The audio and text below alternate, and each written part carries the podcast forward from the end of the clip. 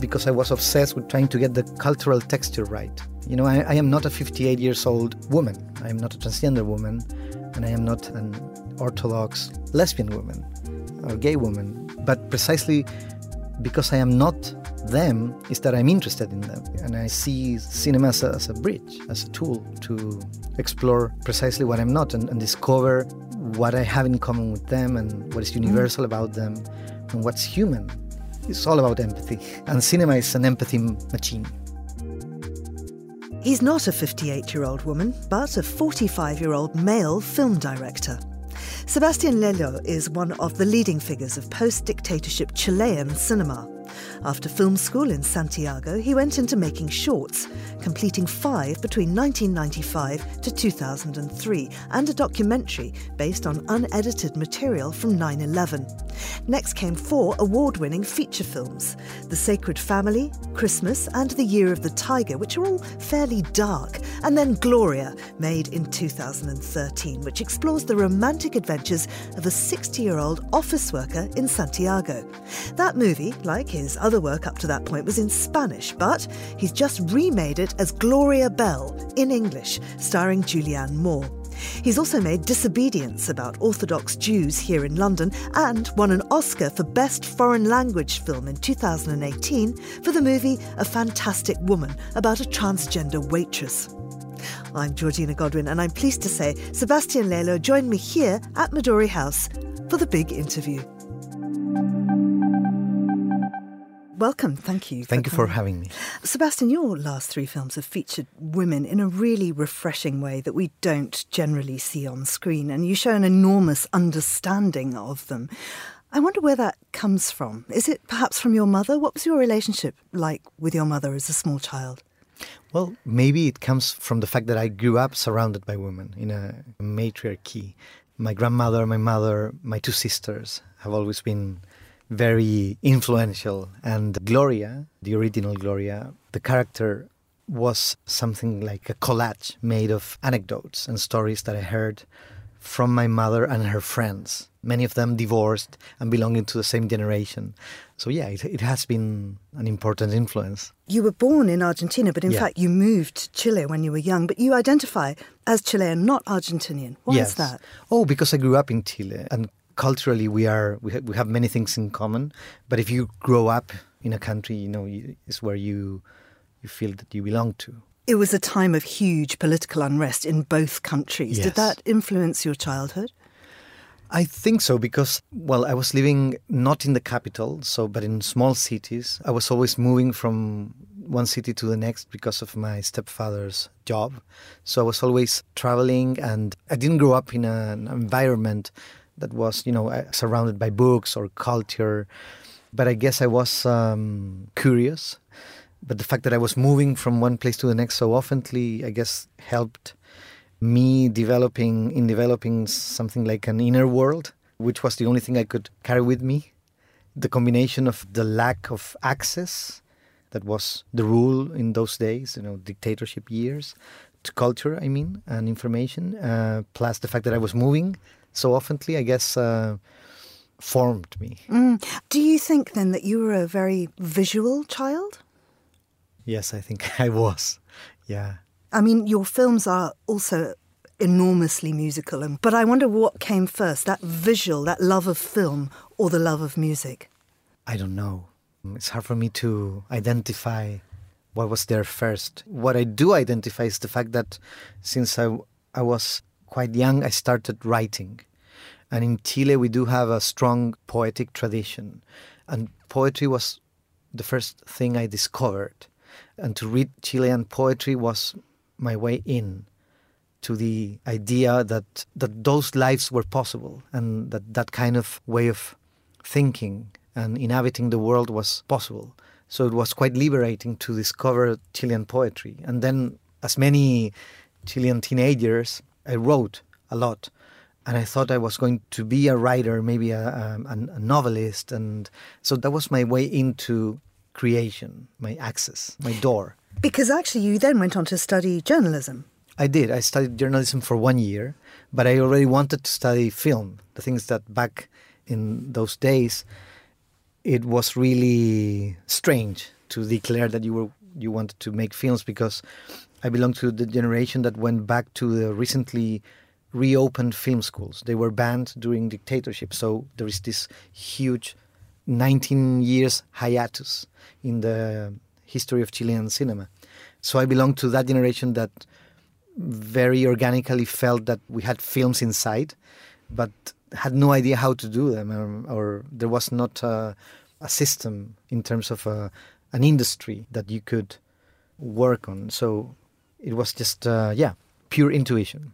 And, and, what gave you that confidence, if you like, to go off finally to film school? And, and why film? What, why that medium for your creativity? Mm. At some point, I felt that writing wasn't enough. But I was very young, so, so I was still exploring. But I was interested in, in painting. I was interested in um, maybe studying uh, visual arts, maybe theater.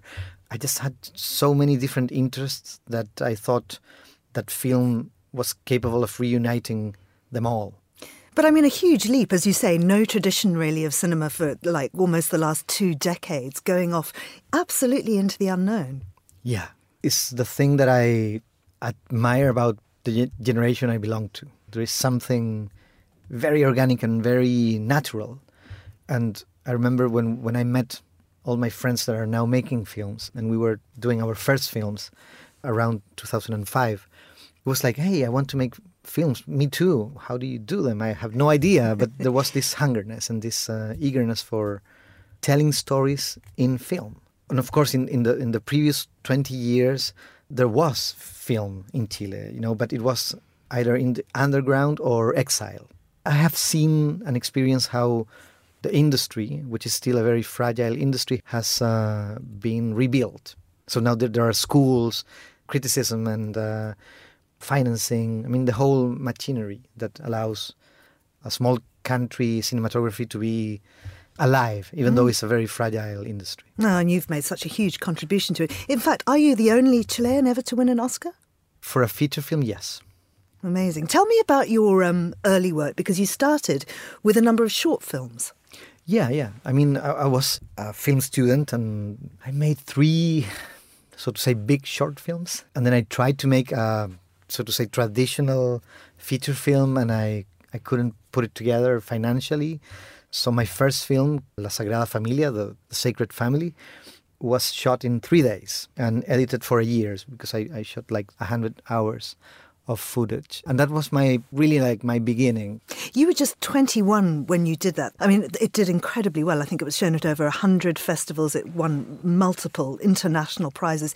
Did that early success influence the way you worked at all? And if you were to go back, as indeed you've done with Gloria, but if you went back mm. and looked at that film, would you have done it differently? No, no, because what I recognize of myself in that film is the fact that everyone was telling me, that's not how you do films. You should not do it like that.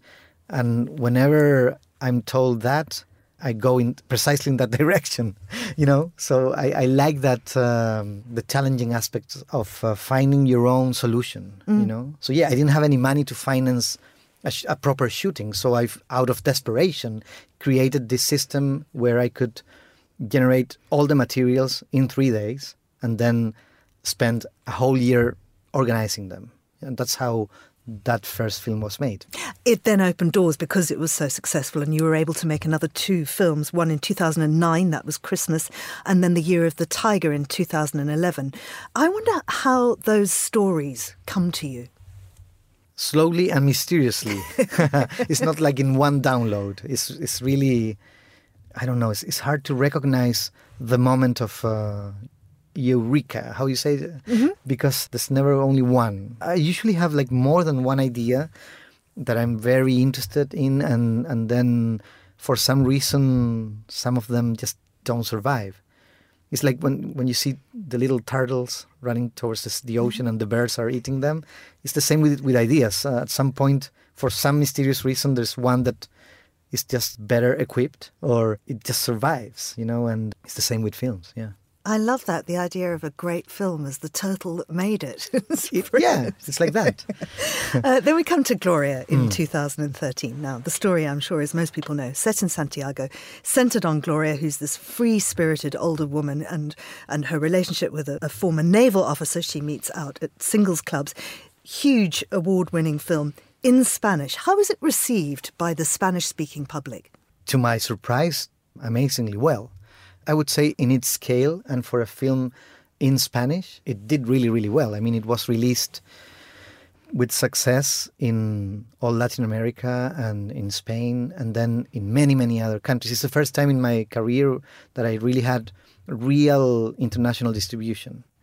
That was the film that really changed everything for me. It's kind of like that first film we were talking about opened the door for me to have the chance to make two more films. And I see those three first films as as my second film school. Mm-hmm. I was really finding my way to write, to film, to direct actors, to edit, etc. And then Gloria was the first time that I, when I felt that I really wanted to connect. Before that, I wasn't obsessed with uh, reaching out, with uh, finding more transversal audiences. But with Gloria, that moment came naturally, organically, and I, I was prepared to try it out, you know, and, and to see if uh, if I could really connect with a bigger audience. And yeah, and it happened, and it was so exciting to realize that, you mm. know. And once you you have managed to for that to work, it's hard to go back. You want more. Mm, well, you got more, didn't you? Because A Fantastic Woman, your next film, won an Oscar for Best Foreign Language Film. That was in 2018. Now, the film's about Marina, who's a transgender woman uh, who works as a waitress, a, a nightclub singer, and how she's affected by the death of her older boyfriend. But it wasn't initially about a transgender woman at all, was no. it? Mm, no, no, no. At the beginning, I was trying to make the the male version of Gloria kind of like the, the counterpart or the the reverse, so to say, and explore what was going on with um, men belonging to that generation. But uh, I just couldn't. I tried and I ended up killing that character, and it was all about Marina, who is a, a transgender young girl living in contemporary Santiago. Coming to that character and indeed casting that character, mm. I want to talk a little bit about collaboration because I know you co wrote the film, but yeah. then also one of the people that was advising you became so key that yeah. she eventually took the lead role. Yeah, yeah. That was. Um, I like to work, work like that, you know, from inside out. So you you're following intuitions and you're following what moves you, and uh, and then the process uh, slowly unfolds and um, you never know where you're gonna end up you know in terms of what the film will really be about. And in this case after getting rid of the idea of making a film about a man in his mid 50s everything was about the younger woman that she was he was having uh, a relationship with uh, an affair with. And we were exploring the idea of um, looking for who this woman could be.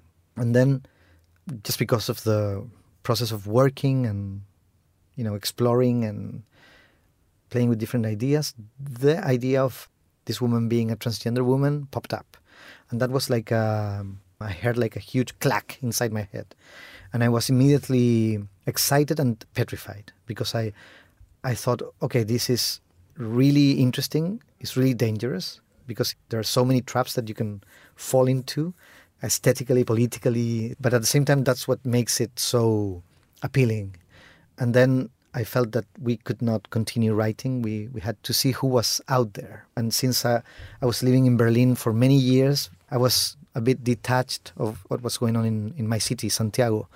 So we met with two transgender women, and they all said, You should meet Daniela, Daniela Vega she sings, she has some acting experience, she has a great personality.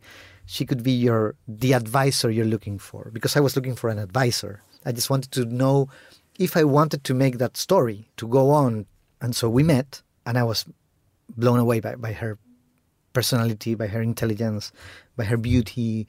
I was uh, very challenged and excited and and she was funny and she was political and she was I don't know. It was really an incredible first meeting, and she generously accepted to become the project's friend, advisor. So I went, went back to Berlin and, and we talked like for a year via Skype, and we became friends. And we were writing, me and my co-writer, and Daniela was always I was always talking to her.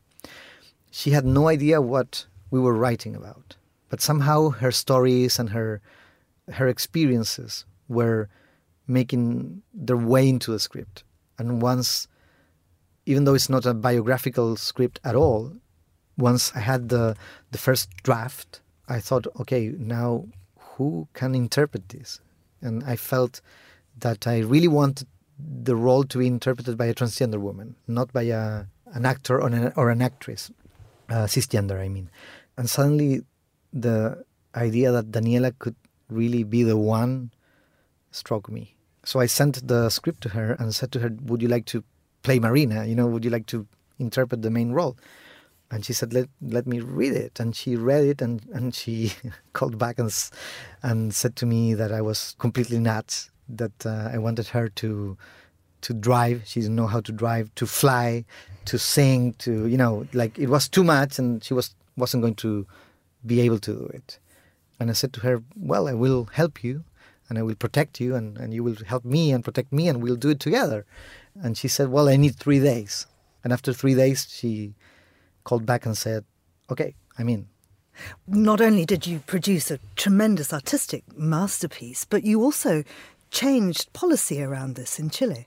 Yeah, I mean that that was really unexpected. You know, when you're making a film, you're dealing with so many challenges and problems.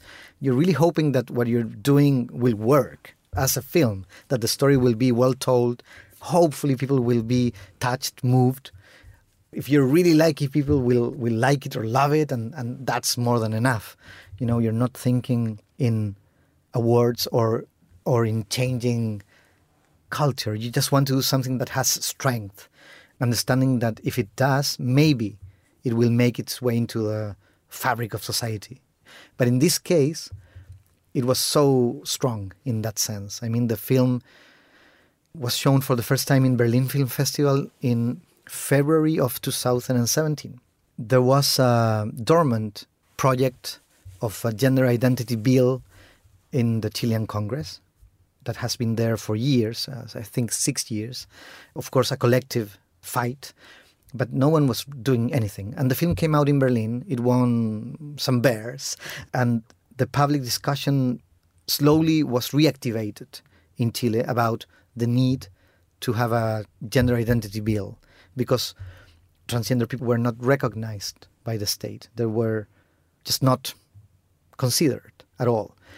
Back then, of course, all the right wing said over our dead bodies. You know, God created men and women, and this is an aberration, etc., etc. But then the film won the Oscar.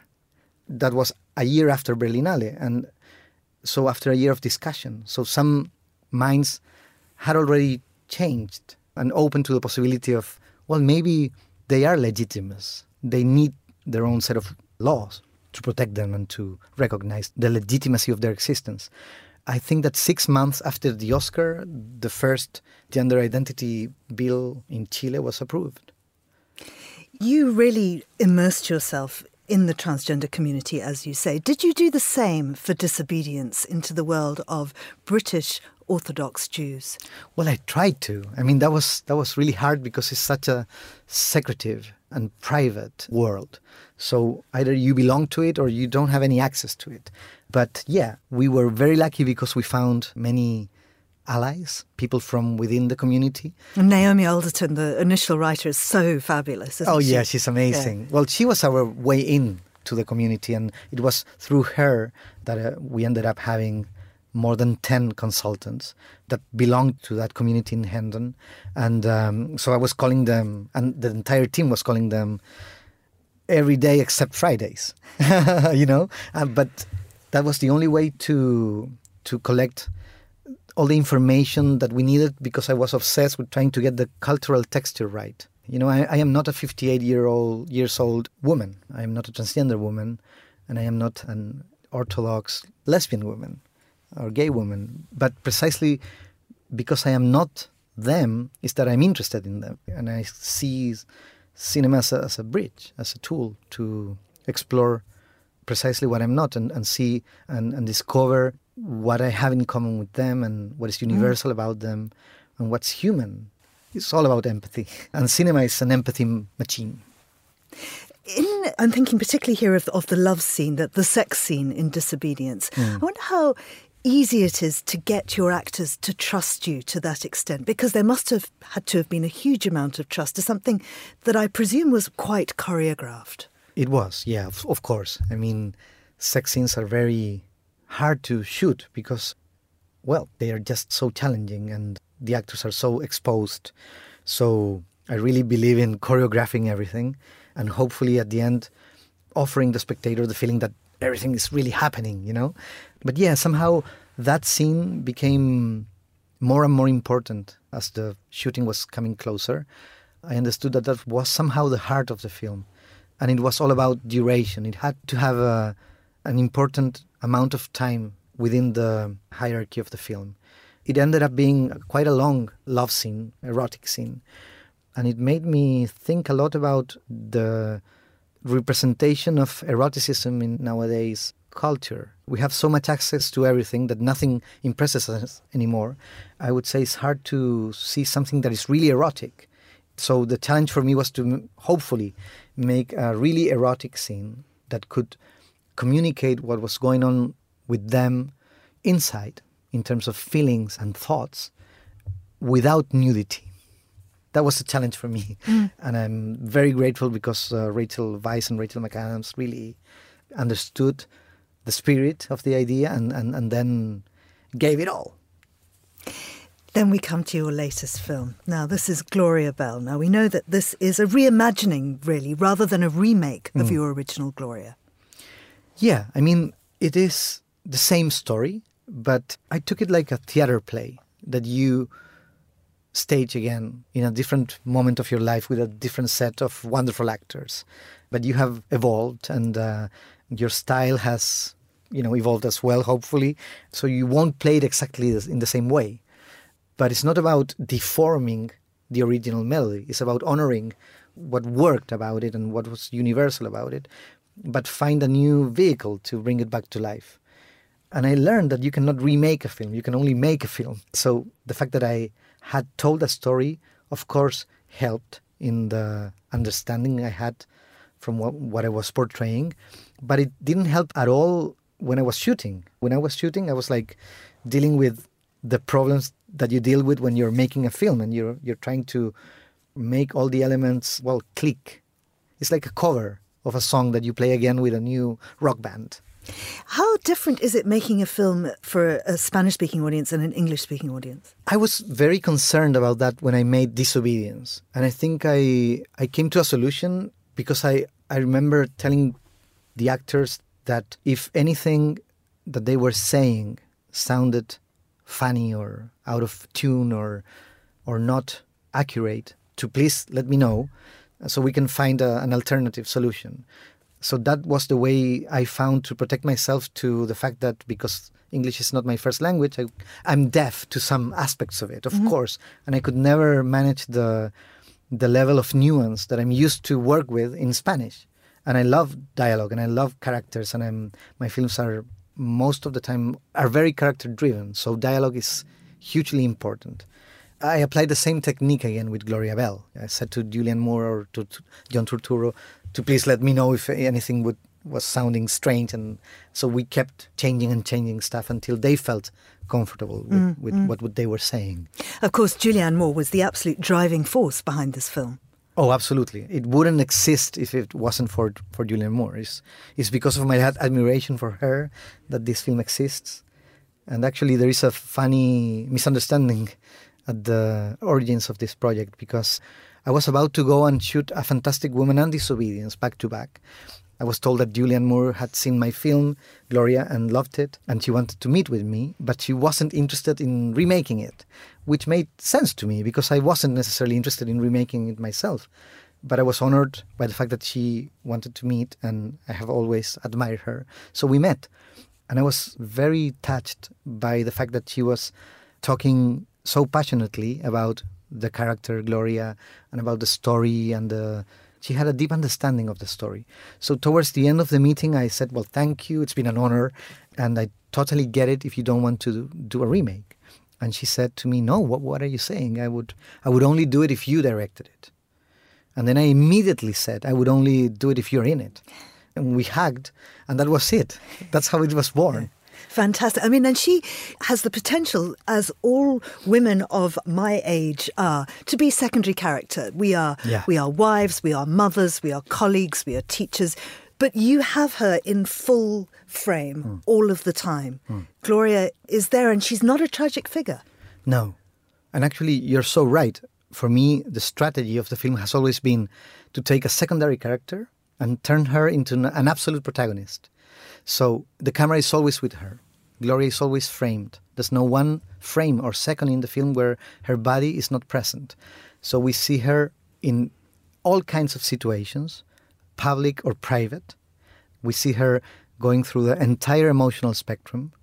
We see her from every possible physical angle, dressed, naked. So we really get to know her. And sometimes the scenes are not necessarily about her, but the camera is with her. So we we learn or we understand that she is the protagonist of her life and the film is about her life. That's the strategy of the film that by insisting in observing her, allow, invite, or maybe force the spectator to end up feeling the world from within her skin.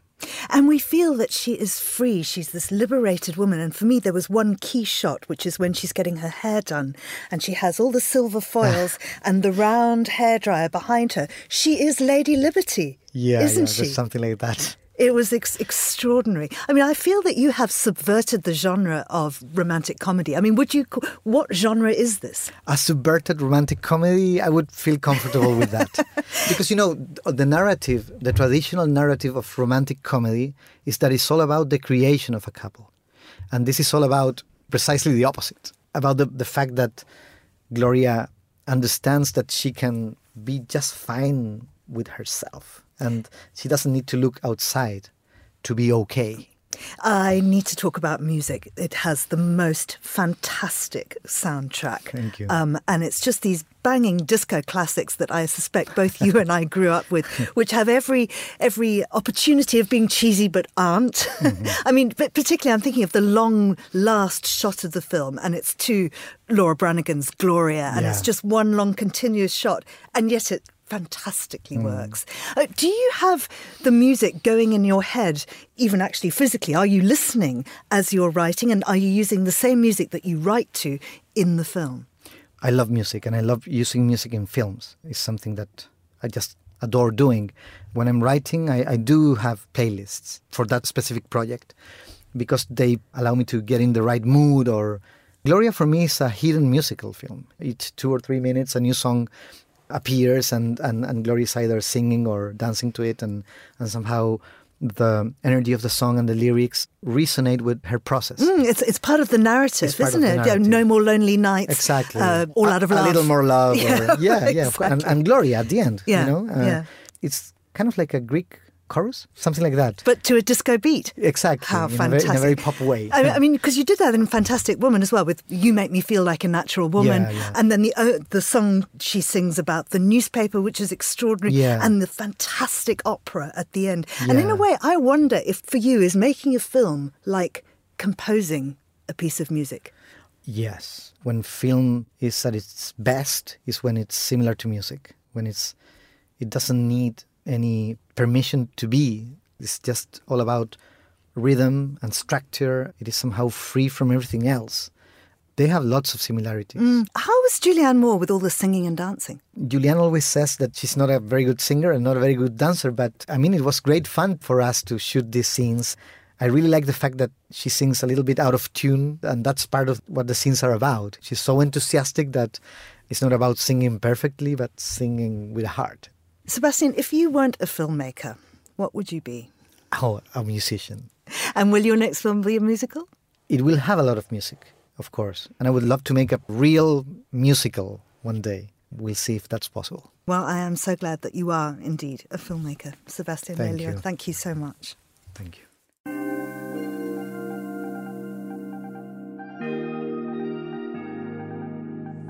My thanks to Sebastian Lelio. Gloria Bell is out in UK cinemas now. The big interview was produced by Yolene Goffin and edited by Cassie Gilpin. I'm Georgina Godwin. Thank you for listening.